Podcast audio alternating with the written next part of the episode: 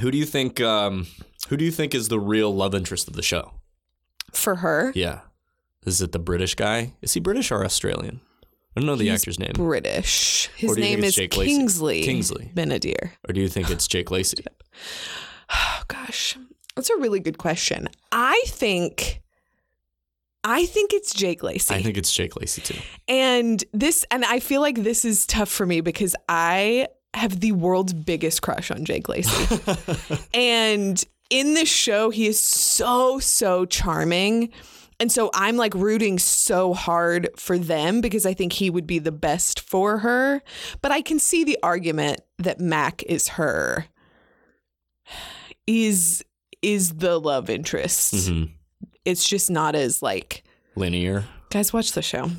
Here's a little small caveat about Jake Lacy. Jake Lacy has built a career about being like the guy who gets to have sex with a lot of hot actresses. And I don't, I don't, I just watched Miss Sloane and then like Jessica Chastain's, he plays like Jessica Chastain's like gigolo. And you're just like, he's just, it, every scene he's in, they just fuck. And you're, you're like, Jake Lacy, how did you, how did you do this? How did you build this career? Listen, What is going on? I mean, I, I- I- like him, but I'm just like, why is he always in these roles? There is something about a certain brand of generic white male. I'm talking obvious child. I'm talking yeah, high fidelity. I'm talking Miss Sloane. Like, why is he always just Yeah. like the?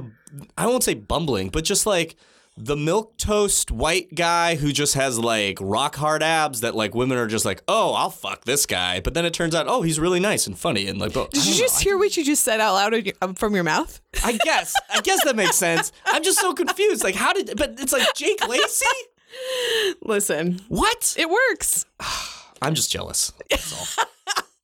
He there is something really, and I think too because guys just watch the show. Yeah, Gold Star Jake Lacy. I'll say this too about High Fidelity is that I have found that I think a weird um, genre of show that I really love is that like half hour rom com show that I feel like doesn't always work, but give us a give us a high fidelity, give us a love sick, like You're the worst. yeah, like let's like that kind if you can do it right, that is so charming. And we love it. We love to see we love to see Rob go from being just like too cool for school to like kind of a shitty person to to maybe coming back. Oh my gosh, we didn't even talk about the Irish guy. Scottish guy. Oh, Sorry. yeah, yeah. We're not going to start. I'm a few Because. I will never stop talking about him. Okay. right, we should move on. Um mean, to be honest, the trailer did make me cry a little because I really, really want to believe that Ben Affleck is trying very hard Mm-hmm. to like bring himself up out of the hole that he dug for himself. Mm-hmm. Um, he's trying to rise like a phoenix from the ashes, if you will. But, um, I mean, I I understand the sentiment with which you're saying this, but also I. I I 100% get the appeal of Ben Affleck. Oh, okay. Maybe his Phoenix tattoo has superpowers. like maybe he got the Phoenix tattoo and suddenly he was like, "Oh, I speak I speak fluent Spanish," which he does apparently. And he wooed her. He wooed her like any movie star would.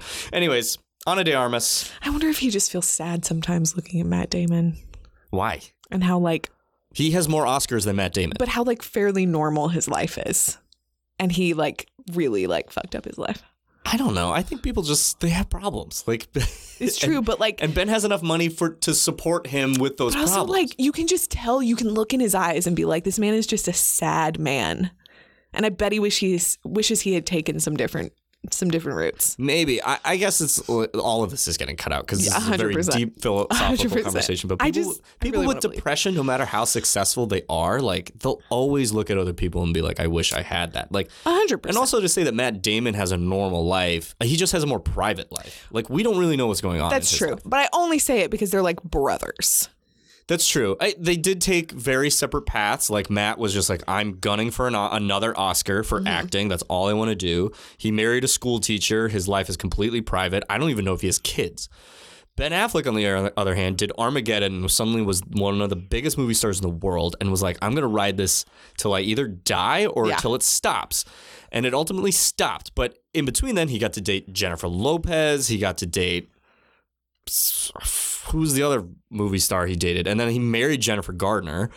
They had a wonderful relationship. And then he, you know, he's just not happy. And then he slept with the nanny. So did Arnold Schwarzenegger. People sleep with the nanny. Like that's not the weirdest thing. I'm not defending the behavior, but like, why is he getting 30 lashes more than any other celebrity? But I think it has to do with the fact that he's so clearly like it's clear that like his drinking took a toll. He started making bad choices. He ended like Jennifer Garner was not the kind of person who was going to fuck around with it and said you're done. And yeah, she shouldn't. and now it's clear that he has come to the realization that he has got to turn himself around, but he just realizes how far down he went. Like Yes. you can just see it in his eyes. I, I bet he wishes that he didn't ruin his family. Like I, Yeah. I bet he wishes that he didn't split up his marriage. yeah. I, I here's another thing. Do you think he's happier now than he was like 10 years ago? I mean, he's on the other it seems like he's on the other side of something and he's Yes. still processing Yes. all of that life. But like Having been on the other side, yes, 100%. Because I think you you don't know where you are until you Right. reach rock bottom and Right. then you start to build out of that. But yeah, I think I think he's in a good way, but I'm I'm very fascinated to see how the industry treats him because I think it's really going to depend on like his next few choices Yeah. how we how we view this I think he was like. I got to get away from Batman. A hundred percent. I have to make a couple of family movies, and then I got to get back to directing like Oscar award winning Yeah. pictures. And I think if he does those steps, he'll be he'll be fine. And and take a couple of like very choice acting roles with like the Mm-hmm. right projects. Absolutely. I think the biggest weight around his neck now is his brother. Like his brother is just gone. Like yeah. and we haven't talked about Casey on this podcast. Like I've really wanted to cast Casey Affleck on this podcast, and I'm just like, how No. can I justify this? Yeah, we you can't. Um, Not at this point in time. talent. It's a shame. Um, man, we did a deep dive into Anyway. the Afflecks. This, anyway. is a, this is like a 10 minute bonus episode about Ben Affleck. I what did I I watched him in something recently. I feel like that's why Casey or Ben? Ben. I think or Was I it the way back and you didn't realize that you've already seen it? just- I would have never remembered this movie, but it was like a weird. I and then immediately after I watched like the Talented Mr. Ripley, and so I was like comparing where like Matt Damon went versus Ben Affleck. Anyway, Anyways,